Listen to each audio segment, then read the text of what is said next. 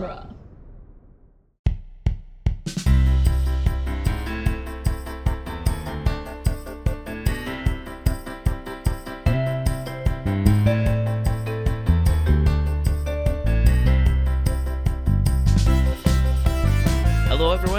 To the Protagonist Podcast, where each week we look at a great character and a great story. I'm Joe Darowski, and this week we're discussing Loid, Yor, and Anya from the manga series Spy Family. Joining me for the discussion is returning guest John Darowski. Welcome back, John. Thank you. And we're going to be talking about the first volume and a half, which is the first eight chapters of this manga series, which is written and drawn by Tatsuya Endo. And it tells the story of a spy who, for a mission, has to get a child and a wife on short notice. And in doing so, he, uh, unknown, un, un, unbeknownst to him, gets a telepathic child and a woman who is an assassin to be be his uh, adopted family there. Uh, and it is a wild ride in these first eight chapters. This is definitely one where I'm like, I want to read more. Uh, it's, it's very good. Uh, and I came to it, John, it, through two ways. One, I reached out to you and said, Do you have a comic that we could talk about? And this was on the short list that you had sent me. And it stood out because I have had several students suggest to me that I should watch the anime adaptation of Spy Family. Um, but do you remember how you first came to this manga series? Yes. So, uh, in 2019, Shonen Jump, the major publisher in Japan, uh, introduced an international app that would let anybody read, uh, really, usually the most recent chapters of their of the manga they publish. Um, you could uh for free and like you could join for a, actually a very small fee to read back issues but um i jumped on that and this was one of the first new titles that they had on there and so i've been reading it since the beginning Oh, okay. So early adopter, which is rare for manga series because there's often a, a, rather large lapse between it being published in Japan and being accessible to American audiences. yes this is a part of a push to to at least get closer to simultaneous release um online with Um, uh, with official uh apps support- that will yes. and that will support the creators in at least some small way. yes. There. I, I am. I, I I know that out there there are many pirated sites that do uh, home homebrew translations uh, that can be of varying quality, both in terms of the image quality, the translation, but then also those are all pirated, and uh, the the creators do not get financially supported by it. So to have Shonen Jump create the more accessible uh, international version, I think was a really savvy move because the the demand seems to be there in the market. Yeah. Um, this series was a surprise to me um, as I read through because I kept feeling like there were different tropes or genres that it was playing in, uh, and that seems to be a deliberate move from uh, the the creator. Uh, but I guess before we jump into the the summary, John, do you want to give us some trivia that you had pulled up about this? Certainly. So it is uh the manga was created for the Shonen Jump app, an online platform, and has been digitally published bi-weekly since March 2019. It has 500 million views as of June 2022. I, I just have a quick question about that. About Mm. how much content is being put out bi-weekly? Because I can't imagine they're putting out a full chapter bi-weekly. Oh yeah, that's a full chapter bi-weekly. Actually, most of their stuff is uh, a chapter every week. This, these are pretty long chapters to be that's why out. th- that's why this is bi-weekly and um they're getting better about creators having breaks because some of them do get worn out and very ill Oh, and I'm have sure, to take long hi- to, yeah take long hiatuses and so they're getting better about having them take scheduled breaks Uh, because this felt like each chapter felt like the equivalent of an American comic book issue, Yeah. well which we get out monthly with from a team of creators. Well there's a team behind the creator where yes they are uh writing or, or illustrating but uh they'll also often have someone doing backgrounds Oh, someone okay. else yeah like doing some or someone will do help with layouts and so he this creator apprenticed under um a, let's see, i think the title was uh, blue exorcist uh, which some manga readers will recognize uh, he worked under that artist for a while before starting to branch off into his own stuff or their own stuff. And so and like he the- has some apprentices under him now that Yeah, are uh, exactly. helping. And so uh, part of why they felt long is when you launch a title, the at least the first chapter, maybe the first in the- this case the first two are longer because you have the lead time to get this prepped, and it also having that long first chapter helps you establish what the story is, hmm and then you can break it up into smaller chunks as it goes on. Okay. I'm just uh I, I'm not familiar with this business model, so it's just interesting to learn. Yeah. Well, this uh, since with the app, I read the new releases every week. I really started picking up on some of these patterns Mhm. of um, and, you know, the first chapter is longer and how they try and space stuff out. Okay. Um, so yeah, 500 million views, which that's like a person viewing the individual chat each chapter altogether. So Right. like, you know, there are 60 chapters now.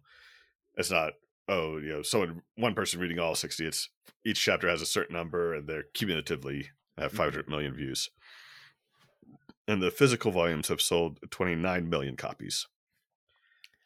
Which is a that's a pretty good publishing uh, success, I would say. Yeah. Yeah, this is a bit a big hit for Shonen Jump, and they are in need of big hits because they're several of their big titles are finishing up, uh, such as One Piece. Oh, okay. So that one that one is a title that we've talked about on this podcast, Yeah, and that's uh, also coming from Shonen, Shonen Jump. Are yeah. most, I mean, are a fair percentage of the manga titles that I would have heard of through coming through Shonen Jump. Uh, probably, or they'll be in the shonen style. That's the most popular to have translated and brought over to the U.S. in both manga and anime. Okay. Um, uh, I can't say that they're all going to be from the Shonen Jump magazine, but Mhm. there are a couple of brands that are the big international sellers. Okay. Uh, a light novel titled "Spy Family Family's Portrait," consisting of four short stories by Aya Yajima, was published in Japan in July 2021. Can you explain what a light novel is when you when you use that term? Uh, it's a novel with illustrations, usually around 200 pages. Uh, when they, or at least when they translate them into English, they're around 200 pages. Um, and I hope that we will do a light novel in the future, and I will do research to explain more about that. Yeah. But it's also one of the um, growing markets in the in uh, bookstores where next to the manga section you will now have a light novel section where they're um get in the last five years have been getting those translations and uh these are long running series for some of the, them the light novel series. Yeah. Okay. so the one i hope we do is titled is it wrong to pick up girls in a dungeon not the best title uh, and ev- like everyone acknowledges that that, that could be uh, misunderstood very easily. Yeah. Um, it's a uh, fantasy novel. Think dungeon crawling in like in video games or RPGs. Um, but that's got 17 volumes in the main series and 11 in a spin-off series, Uh huh. and these are all novels. Okay. Yeah. So, well, I will save further discussion of that for the Yeah. future. uh, we'll try and get to it this year. Yeah. Um, the first season of the anime adaptation was released in 2022, with a second season and anime film announced for 2023. A stage musical titled Musical Spy Family is set to premiere in Japan in March. And the series has won or been nominated for numerous awards in Japan. It has also been nominated for the Eisner, the Harvey, and is a selection for the, and I never know how to pronounce this, Angoulême International Comics Festival. See, I was gonna put a little soft G on that, but uh, I- famously, my French pronunciation uh, is, not great. I don't know. It has an accent on a weird e, e placement, so uh, I like I am freely admitting I do not know how to pronounce uh, pronounce this, but this is a, the major comic book festival. It's the, the equivalent For of the con- international, yeah, this is this is the one. this is the equivalent of the Cannes Film Festival for Uh-huh. comic books, and it's in France. Uh, yeah, and I read the um, print versions of the the you you handed me the the print copies Mhm. of the first two um, collections, and like I said, we're we're doing like one and a half of those.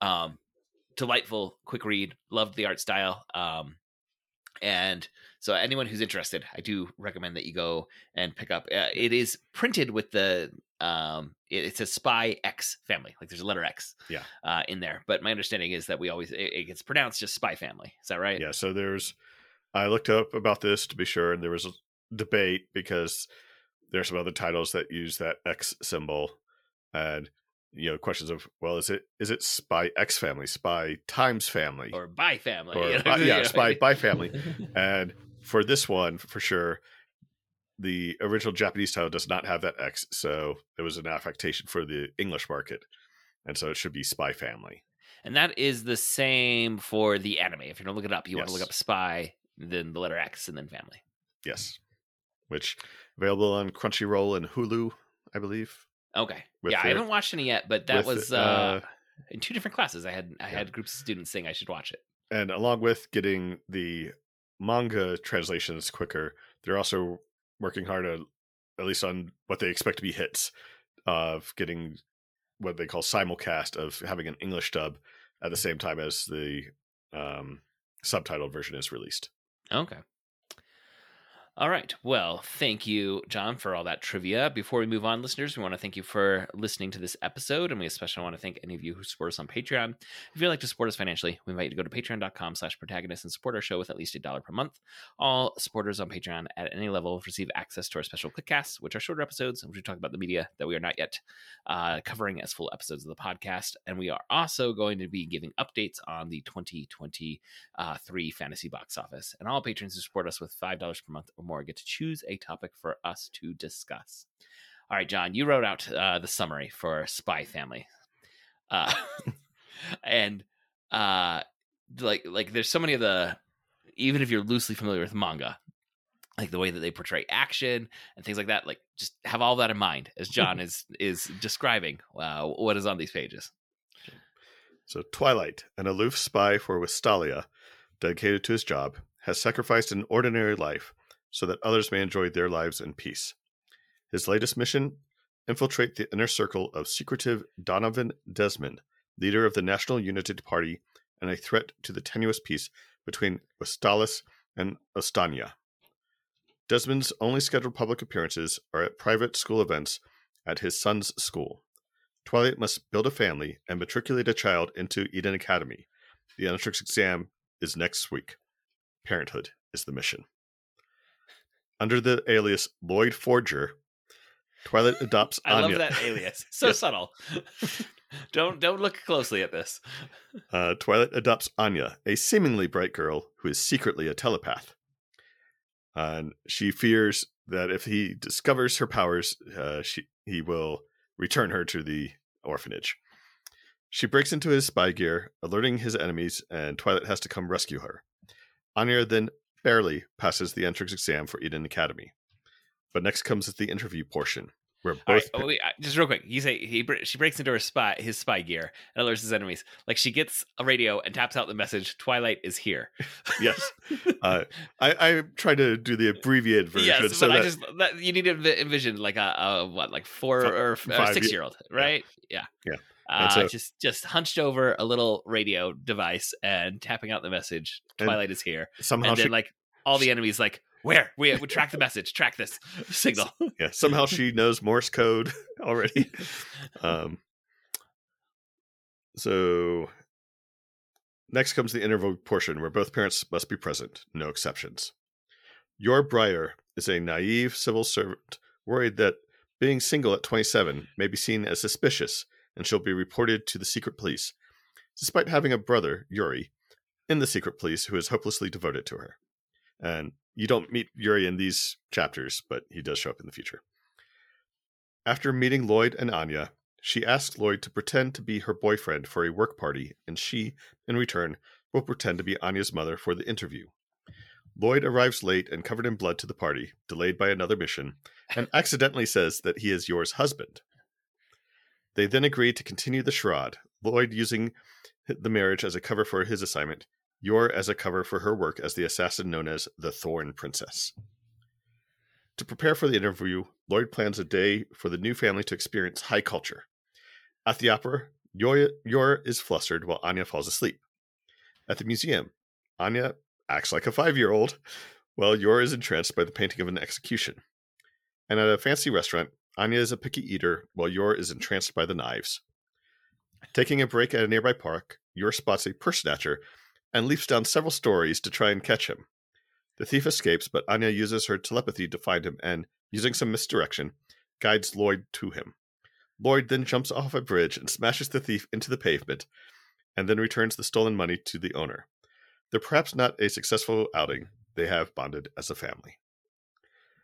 The day of the interview, the forgers, along with everyone else, begin to be judged the minute they step on Eden Academy grounds. Which again, that is the last name they've chosen. this is not John referencing their role that they have lots of forged documents, which they do at this point.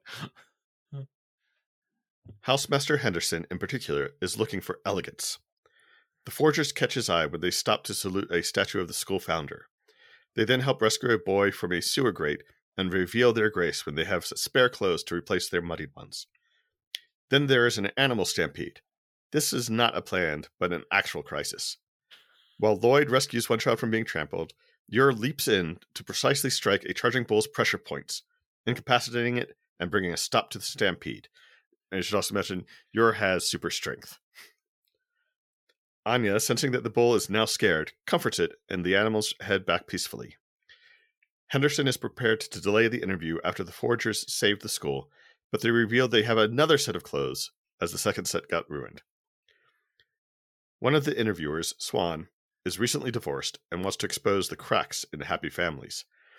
Seeing that this is recorded as Loid's second marriage, he asks Anya if she prefers her old mommy or her new mommy. This causes Anya to start crying, and before Yor can strike, Loid rises up and punches down, breaking the coffee, t- coffee table while smashing a mosquito.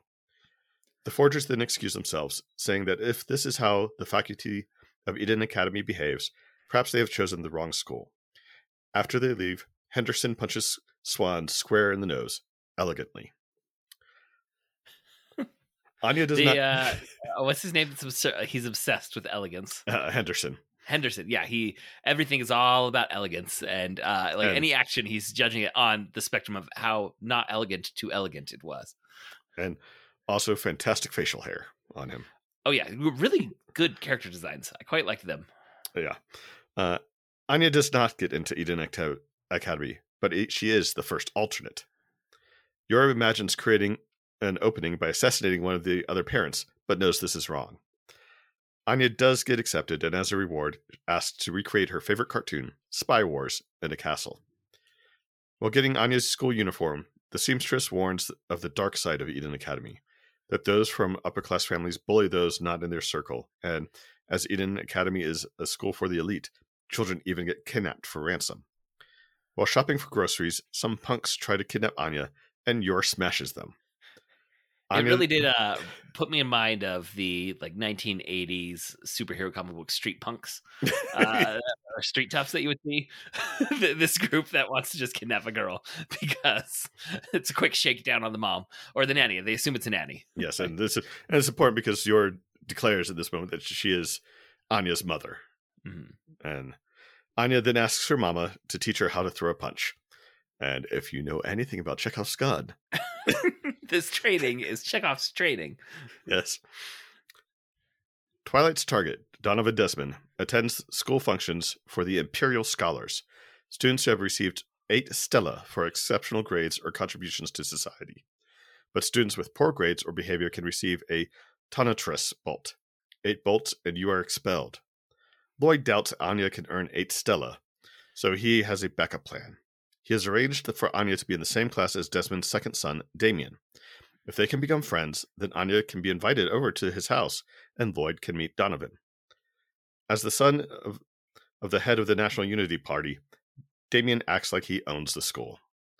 When Damian bullies Anya, she follows Yor's first advice just smile. This annoys Damian, who threatens to keep bullying Anya every day. Checking that their teacher, Henderson, is not around, Anya wallops him. Great panel. Yeah, like uh, by wallop we mean uh, a full, potentially nose-breaking punch, like right in the in the face, dead Uh, center. Uh, claiming she was defending her new friend Becky, Anya manages to only receive one Tonitrus bolt on her first day and ruin the friendship plan. Loid's anxiety will not go away. And that's the end of these first eight chapters.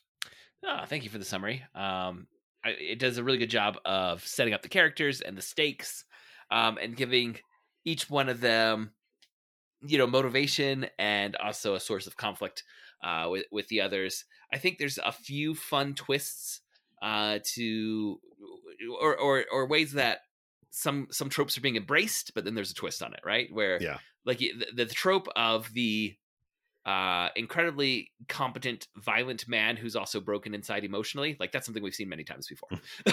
Um, that is that is not breaking the mold uh for this but then they give you enough about uh twilight and and seeing the the, the way that he reacts uh to anya and to even like a, a brief moment of public praise after his uh he, he does the purse snatching and it flashes back to him being told like you're going to be saving the world but no one will ever know your name and then like the crowd is is pleased to have seen him capture a purse snatcher and like he doesn't quite know how to react to the public adulation Mhm. um, because everything that he does is supposed to be uh i- i- you know super secret uh and it, it it just like does enough to reveal some nuance or or uh, some some different takes on on that kind of a kind of a character that I really enjoyed it. Um, I also enjoyed having Anya being the innocent child, but also the only one that actually knows what's going on. But like she knows what's going on because of her telepathy, but she filters it through her uh, understanding of world politics, which is based on this cartoon Spy war. So it's like if all your understanding of the Cold War was GI Joe. Yeah, that's exactly what I was gonna say. it, it was like GI Joe and Cobra is your understanding of good guys, bad guys, and that they fight, but world peace would be better. Yeah. Uh, And so Eh. she she understands. Oh, my da- my adopted dad's a spy. uh-huh. My adopted mother's an assassin. But that's all I've seen. I, all I understand is what I've seen on this cartoon. and uh, it is I, I mean i don't know how long it will be held up but you do immediately are like both this spy and this assassin are supposed to be hyper competent at their jobs when are they going to catch on to, to Well- what is going on uh, around here? Which again like that's not something we've never seen before like the mr and mrs smith movie right? Mhm. you know we, we've seen the idea of like dueling spies that know each other in their uh in, in their facades uh that that learn that the other one is you know really has some other role like that's something we've definitely seen before. So there's so much about this that feels familiar but it also felt very unique. Yeah, and I think one of the keys to that, and what kind of sets it apart from the Mister and Mrs. Smith model, is the inclusion of Anya, because uh, that is a different family dynamic, Mhm. and taking care of a child, and they uh, both um, Loid and Yor realize that yes, they're very competent at their jobs. They have no idea how to parent. And oh yeah realize oh, parenting is really hard. uh yes a- and, well not, not just parenting but like trying to be a normal family you Yeah. know it's you know eh, you, you could omit the child and, and say like neither of these people knows how to be in a relationship and, and they're not they because the premise is that they're both doing the other one a favor in, in this fake relationship you know in, in a fake relationship uh you do, you don't have the pressure of like them trying to form a real emotional bond. I'm gonna guess it's gonna come, uh, you know, as as the series progr- series progresses. Uh, but it it um, it it does give you uh, you know like the idea like okay we've got spy stories going on we've got adopted family stories going on we've got romance uh happening we've got Yeah. domestic uh and, and also like boarding school uh Yes, drama yeah, which slice is of life, own- school stuff. yeah so, so there's lots of things that are being all thrown in uh the the style is almost always like anime action or, or manga action Mhm. uh in how it's being presented but it is presenting us like domestic moments but then you still get uh you know manga action set pieces at a house party and things like that Yeah. And I um think I, I think oh, part of the um, drive. Not only do you have that tension of each member of the family has a secret that they're keeping from each other, but you get uh, other levels of drama, such as like like I said, like uh, Yor and Loid don't know how to be a parent, so learning that that, but that also leads them to learn about a lot about emotional intelligence, not just Mhm. how to uh, deal with Anya, but I guess part of their jobs they've cut off their emotions largely, and now they have to engage with those, and so they have to learn how to be emotionally intelligent, how to deal with social situations that they haven't normally had to.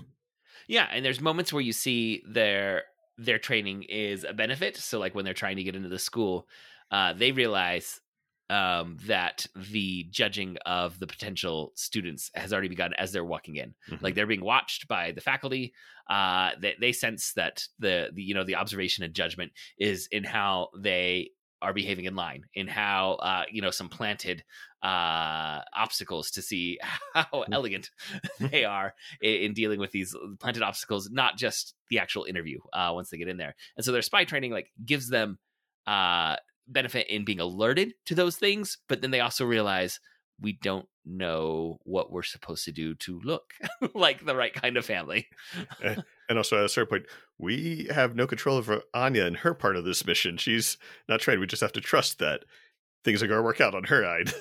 yeah, that's um, you know Twilight, the spy Loid. Um, he says over and over like he's only comfortable if he's in control of everything, and the nature of this particular mission means that he is putting his trust in others, and he is terrible at it. well, at- least at this point. Yes. Um, yeah I mean, uh, you uh, it's it's uh, interesting to talk about this because I, I mean you said at at present there's like 10 volumes and this only started a couple years ago right That Yeah. it's already got 10 volumes out who knows with manga how long it will actually run they can go for a very long time at times so like we're getting a slice or a sliver or an opening of the story so it's more like I, I feel like i'm being introduced to these characters and i can start to project what character growth needs to happen but i'm not getting much of it happening yet Yeah. Uh, Yeah, I- because this is like uh, you know this could end up being what we read like easily less than 10% of the story Yeah. I chose these chapters as the introduction because it is the star story. I really debate about doing a later story where they get a pet dog who can have flashes of the future, which Oh, only Anya. Yes. which only Anya can see because of her telepathy. Um, perfection yes, and I really debated about that, but I thought no, let's focus on this where this is the foundation, and we get introduced to the characters, the setting, the, a lot of the dynamics that are going to drive the story. yeah and I, I think in these ones i got to know loid and anya the best uh Yor's is still a little bit of a cipher to me That is uh, one at of the point. shortcomings of the series. Uh, the author does not give a lot of attention to Yor, and when they do, it's often this clumsy housewife trope, Mm. which I think is uh, not the complexity that Yor should bring. okay i assumed it was just because i was getting opening chapters and so the focus you know hadn't been given to her yet No, it takes Um, a, a long time for Yor to get her own story, and um, I question some of the development of it. But this is I also have to remember they're situating this very much in the Cold War setting. This feels like Germany. mhm. uh, in the Cold War, and there's all those elements of um, constant, uh, constant observation. Not just at school, you have the secret police. Um, this pressure to have the heteronormative family. Um, yes, I wanted to talk about that. Like within the idea of the the Cold War milieu, that this is it. It's like um, uh, a oh, a parody of the idea of the nuclear family Yeah. being the bulwark against uh, you know, international threats.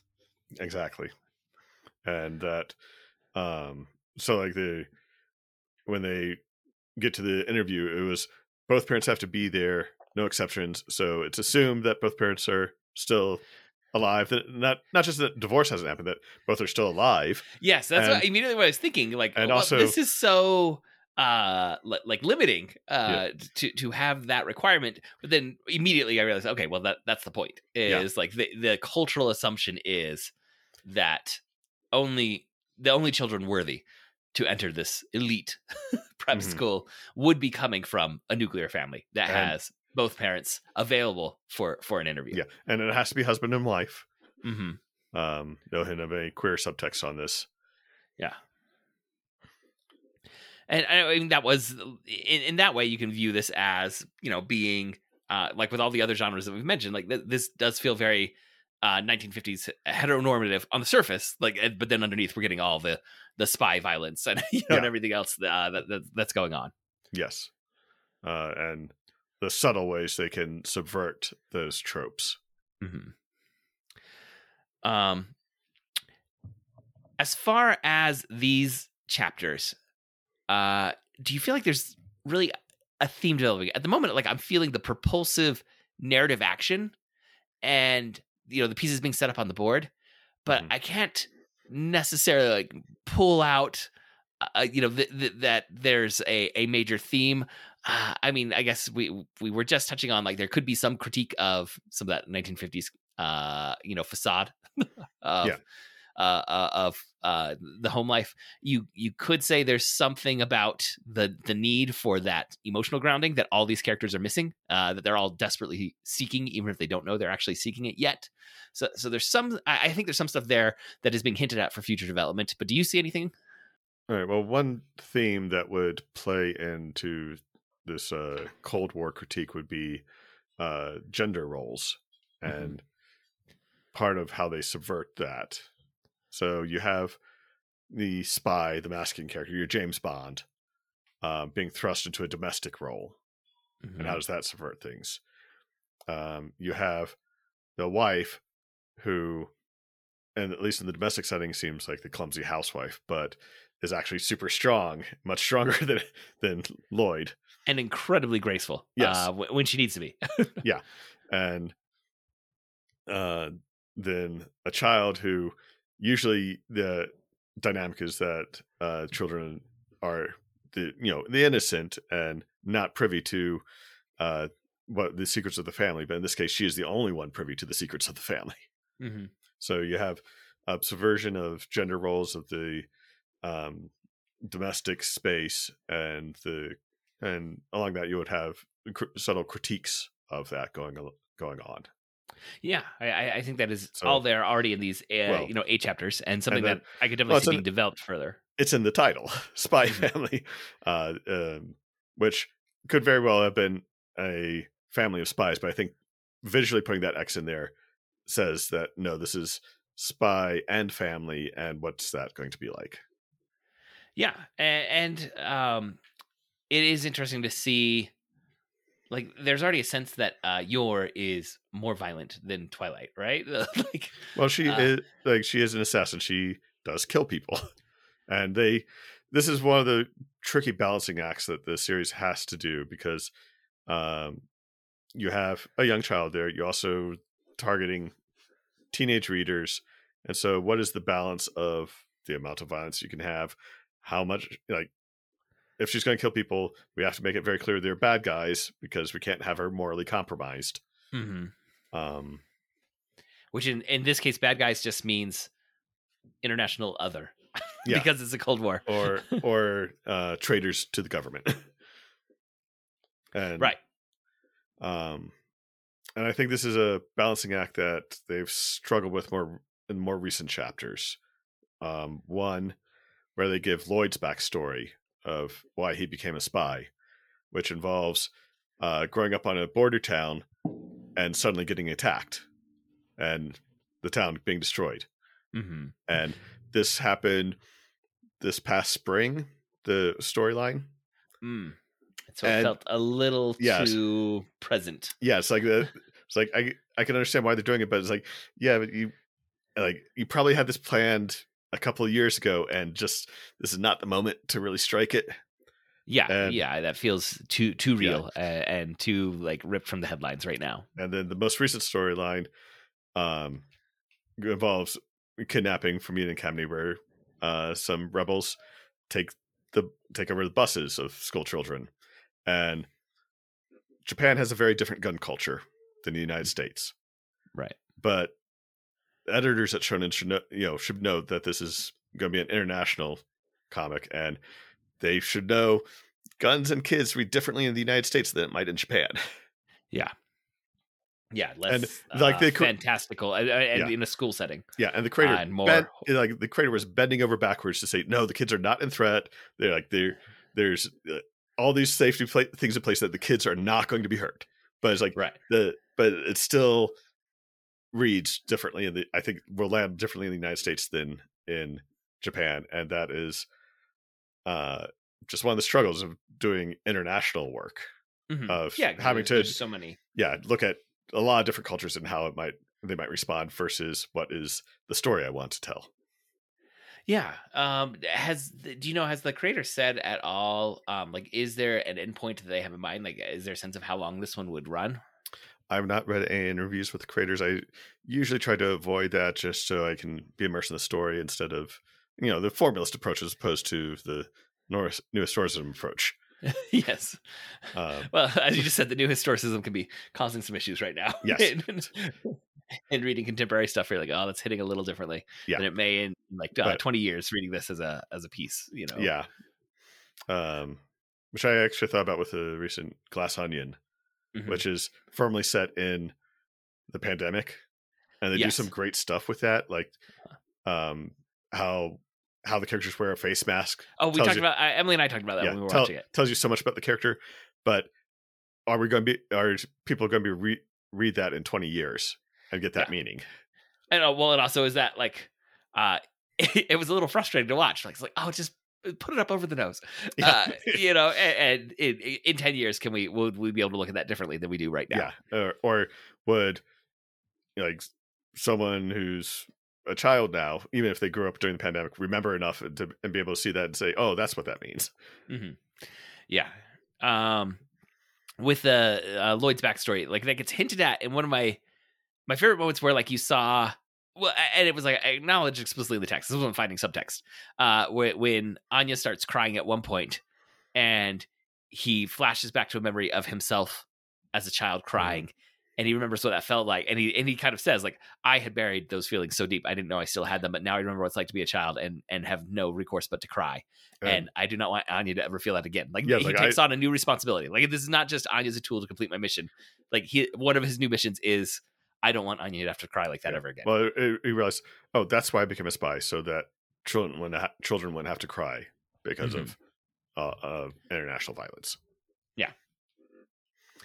Uh, and again, uh, it feels this is from a few years ago, and it, it feels like it was uh, addressing more like uh, 1950s through 80s Cold War uh, international politics. Uh, unfortunately, it does feel more resonant with with the headlines from the last little while. Yeah, Uh, that, like I said, the story where they get into Loid's backstory and just one country bombs the other unexpectedly was like, oh, that that really is uncomfortable at this cultural moment in Mhm. history, and like I know what you, I can see what you're going for. It just, like, and you had no control over this, but you know, it's just lands differently than you probably wanted it to. Yeah, and I think specifically, I, I mean, sadly, I think you can you can find somewhere in the world where there's a civil war or war happening. Uh, most of the time, media is being produced. Uh, there's somewhere where it's like, oh, that that it feels different, but the the spec- specificity of the Cold War styling of this Mhm. story and what's happening with Russia and Ukraine that feels uh, so like there's there's so many echoes of you know for us as children like growing up in the 80s with Russia as this existential threat out there. Um, like it just resonates differently, I think Yeah. um, than than some you know other violence that would be in the headlines anytime the story came out. Um, is there one of these characters that stands out most to you? Anya is the star, and Okay. you don't get enough of it in these eight chapters, but the expressions that the creator is able to put on her face are amazing. Hmm. Uh, it was uh, she has what our mother would call a memeable face, and it's just these extremes of emotion that are she's able to like you get hints of it like when uh she smiles at uh Damian and like it's a very specific type of smile uh, uh, but the moments of uh well I th- uh, what's effective about it is that as a child she should be feeling a lot of things anyway but putting it in the context of she thinks that this is the spy mission that's going to save the world so everything is important is more important. Mhm. and so all her reactions are more extreme. And like the artist just has great facial expressions for her. Like like you said you all the characters are distinct and have great designs but what he's able to do with anya's face is amazing And Yeah. you get hints of, you get hints of it here you don't get the full blown effect yet I, I at this point in these eight chapters, she feels. I, I don't want to say Deus ex machina, but like she's Deus ex chaos, where like her, her powers and the way they're going to influence what happens, like just come in and out uh, of the story a, a little bit randomly, which works because she's a child. Like I, I don't want that to be read as a criticism. I think it's a feature, not a bug, Yeah. uh, of the story. That like her telepathy, telepathy, and how much she's going to be aware of, and how much it's going to affect her choice. And you know, at any given moment, can vary pretty widely from scene to scene. But that's fine because she's a child. Yeah. Well there's a and the other story I was going to do when they get the dog, I was uh, there's a pet panel where um, she's going to try and use this to become friends with Damian, trying to get closer there, and just like come up and say, "Hey, I got a dog. Isn't that cool?" And his reaction is, "So what?" And you tur- just turn the page as this full panel on black background, and she looks like it's the scream. Uh, Edward Brooks the screams like, "World peace is doomed," because he doesn't like my dog. and the extremes of emotion that they're able to do with Anya, uh, because she's a child, and you know, with children, everything matters a lot more. Right. Because- yeah. so- like so having those extremes anyway Yeah. would work. and they just don't Um, have enough experience to say, Uh-huh. "Oh, this is what's really dramatic. This is not as dramatic," Mhm. and they're able to capture that visually very well. Well, and it's not like she's getting a good model of moderating emotion, uh, especially with Loid. Like again, Yor is not fully developed in terms of her reactions to like finding herself in this, f- you know, fake marriage. Mhm. Um, I don't have much of her internal life, but Loid, we get like everything is always a plan for world peace. Everything is always like eh, he's moving chessboards or you know chess pieces across the board, and Anya is seeing his thoughts like, okay, I've he's got a plan A for me to become a scholar, but he doesn't trust me enough to become uh what is it, imperial scholar to become an imperial Yeah. scholar. So his plan B is for me to become friends with with uh uh oh, what's the boy's name again? Uh, Damian. Da- Damian to become friends with Damian, and then when she punches him, she you know she does start to worry, like oh no, I've ruined both my dad's plans for peace, and then that you know later on we'll see uh, the one that you just mentioned with the with the dog. Like you can see this keep go- keep going, that Yeah. it's not um oh I'm struggling in school. It's I'm struggling in school, and that can mean no peace. Yeah, it like, is. It's yeah, not. I'm getting oh, back there's a bully at school. It's I have to be friends with the bully at school for world peace. Yeah, yeah, so the stakes seem so much bigger. Uh-huh. Uh, and if it was just a kid struggling in school, you don't expect heightened emotions. Um, you know, already, uh, and, and the world that's being built here allows for all those extremes, uh, you know, to, to be amplified even further. Mhm. Um, what about Loid as a character? What stands out? I, I, I- I mean, you you do have so many, uh, like the, uh, I mean, the Byronic aspects of his character, the, uh, you know, the the the classic spy stories that we have. Uh, you know, so many so many men who are hyper competent at this thing, but they they're uh, you know, they're the the outsider hero who's you know fighting to protect a world that they can never belong to Yeah, uh, you know, they, they, would- they would not fit in. Like if they actually win and create a world that's safe for everyone to have the normal domestic life, they wouldn't have no place in that world. yeah, and that's I think one of the things they're also working towards is he could have a domestic life if he in the end chooses that. Right. If he Uh, if he that's- does That's his emotionally that- mature. yeah, Uh, his character arc. We're not there yet. mhm. Um, but yeah, you have the cool, emotionally detached spy, very analytical. Uh, his cover profession is a psychiatrist. Um, so you know, he's supposed to understand this stuff, and then he's put in a situation where he has no orientation. He's like he has no grounding in how to do this mission. I was wondering if the job was different in English versus Japanese because it gets used almost just as a pun or a joke. Mhm. where Anya keeps almost saying spy and then turns it into psychiatrist. Like she can't say the word psychiatrist. Yeah. And I, I have no idea if that joke would translate to other languages. I do not know either. Because there's no, as far as like the, the cover story, like there's no other significance to him being a I- psychiatrist that we've had so far. Yeah. So in the they do have episodes in the future where he's they show him at his job in the hospital. Okay. Um, so so uh, I don't know if it would be specifically psychiatrist uh, or not in that case, but I, th- I would think so. I don't know if the pun works across languages. Uh, two other things I want to make sure we, we acknowledge. Uh, the, the guy in the chair role uh, in this, you know, the, the person who helps the spy to be able to go out in the field, but Mhm. never wants to go in the field themselves. What do you remember that character's name? Frankie, Uh, are you talking about Frankie? Yeah, and Yeah, Anya you- calls him. Um, she says something about his hair. What is it that Anya calls him? Oh, I, I don't remember. I just remember that uh, the initial plan for uh, having the other parent was for Frankie to dress up as a woman, and his character design does not work for that, which was the point. yes. uh, oh, I, Anya has a specific nickname for Frankie, and she gets excited whenever she sees him, and I just thought that was delightful. Uh, but it was some reference to to his hairstyle that's in there. Um, uh, yeah, he is fun. I, that's again like it's not groundbreaking to have that kind of character at all. We we have a name for it. it it's become a joke, uh, you know, in the in the Spider-Man films, uh, to have the guy in the chair for the Mm-hmm. for the hero to always be be turning back to. And yet, I was happy every time he was on the page and that Loid was interacting with him. Well, and his ongoing arc is that he wants to get a girlfriend, Uh-huh. and so it's like, yeah, I'll, I'll babysit Anya. Can you help me get a girlfriend? and his uh, tragic love life. hmm And the other thing that I want to make sure we mentioned before we, we wrap up is, and I don't know, eh, I I mean, I assume it's Tatsuya Endo, but as you said, like there are other people who do backgrounds. Anytime there is a city scene or a building facade, the art is amazing. Uh, eh, like just the geometry with which he Mhm. draws cityscapes, or that they are drawn in this book, in case it's you know someone Yeah. else who's helping with all that. It is like I would stop and stare at that every time. it is so good. Um, and, and- well, and also so good at evoking the feel of an era. uh-huh. Like this feels Germany 50s, 60s that uh you know, tightly packed apartment styles, Mhm. uh the cars on the streets. It, it evokes the feel of a period very well.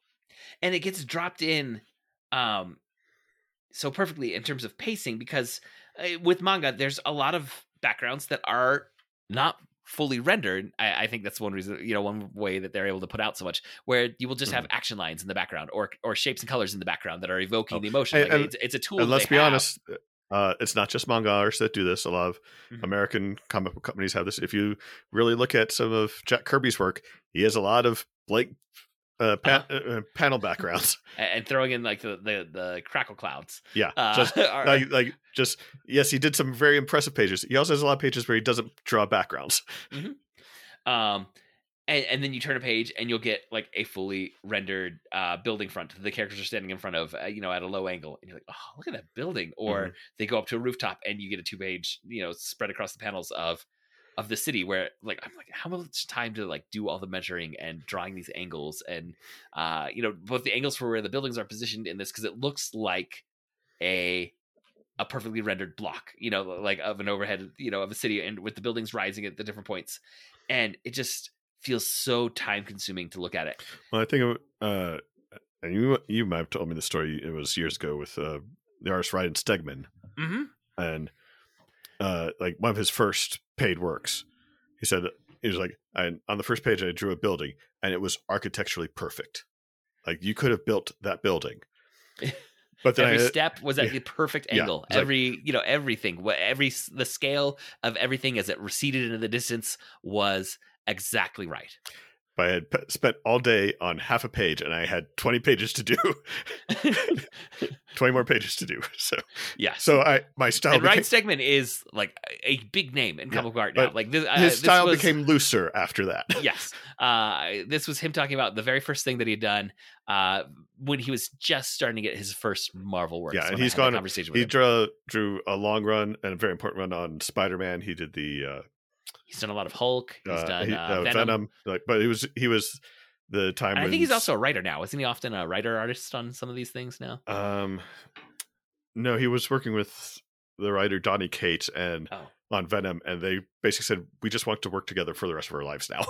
So I think they're working on setting up an independent project. okay. But Uh, uh, the Spider Man arc where Doc Ock took over Spider Man's body. mhm. Uh, I forget the exact title of that, but you know that's Uh, uh, very Superior Spider-Man. yeah, Superior Spider Man. You know that's a classic arc now, and he drew most of that. Yeah, and uh, that I, I think I had that you know that story kind of Yeah. flashed through my mind when I turned to this page, and you saying that he has understandings. I wonder if like someone is like told, okay, we need this building. Uh, that's your next three days. Yeah. is, Or, is like- drawing this. or it could also be like the artist will sketch out the page, Mhm. and they will draw the characters, but someone else does will The fill finishing fill in the called, yeah. backgrounds. Yeah, like like finishing used to be like a uh, a fill in face for for everything from just inking to like uh, I'm actually adding most of the details to, Yeah. to this. Um, which uh, I, I think a lot of people don't think about it, but um, a lot of the skill of the comic book artist is laying out the panels and getting the right eye flow to ha- to happen, and that's what a lot of times the veterans would work on that.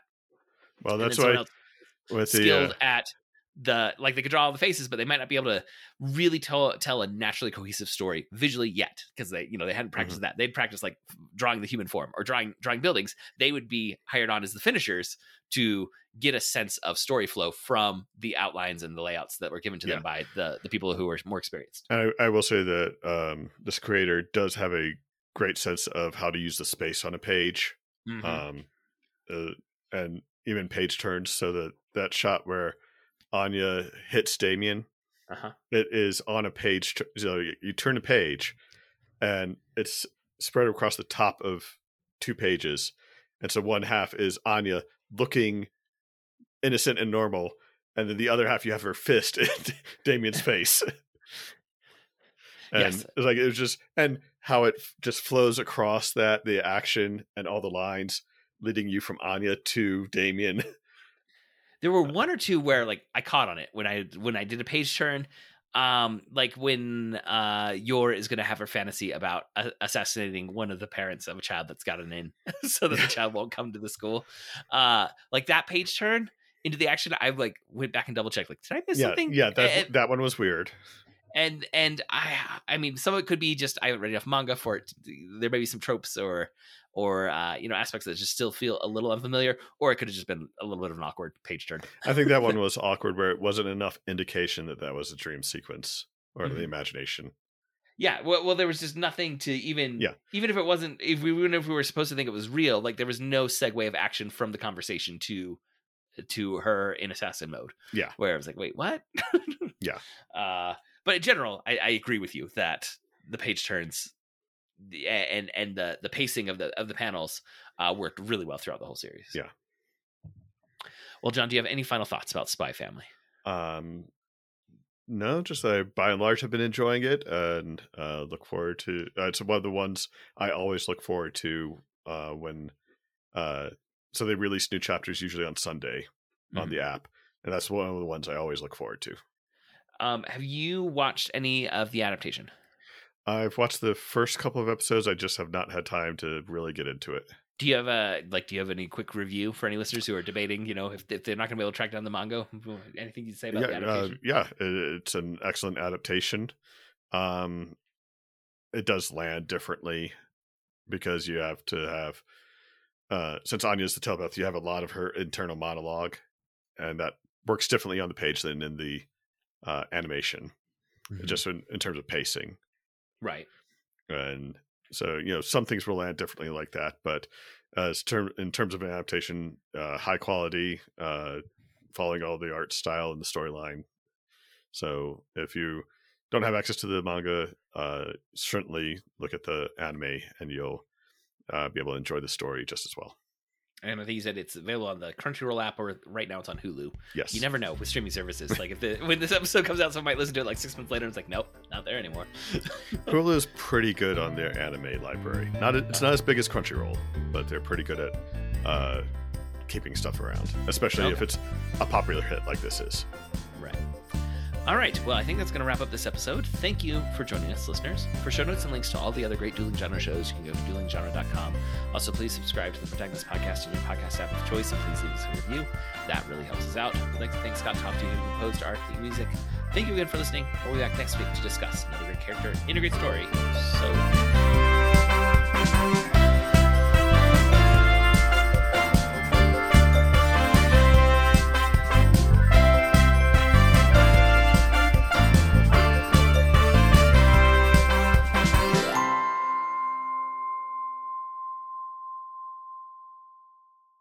Um, sorry, I'm gonna have to take a moment to think about Mhm. uh, the th- idea of themes. Don't worry, Andrew will edit it and it'll seem like you just had an insight That's right I, off the top of the dome. That's what I thought would happen. yeah.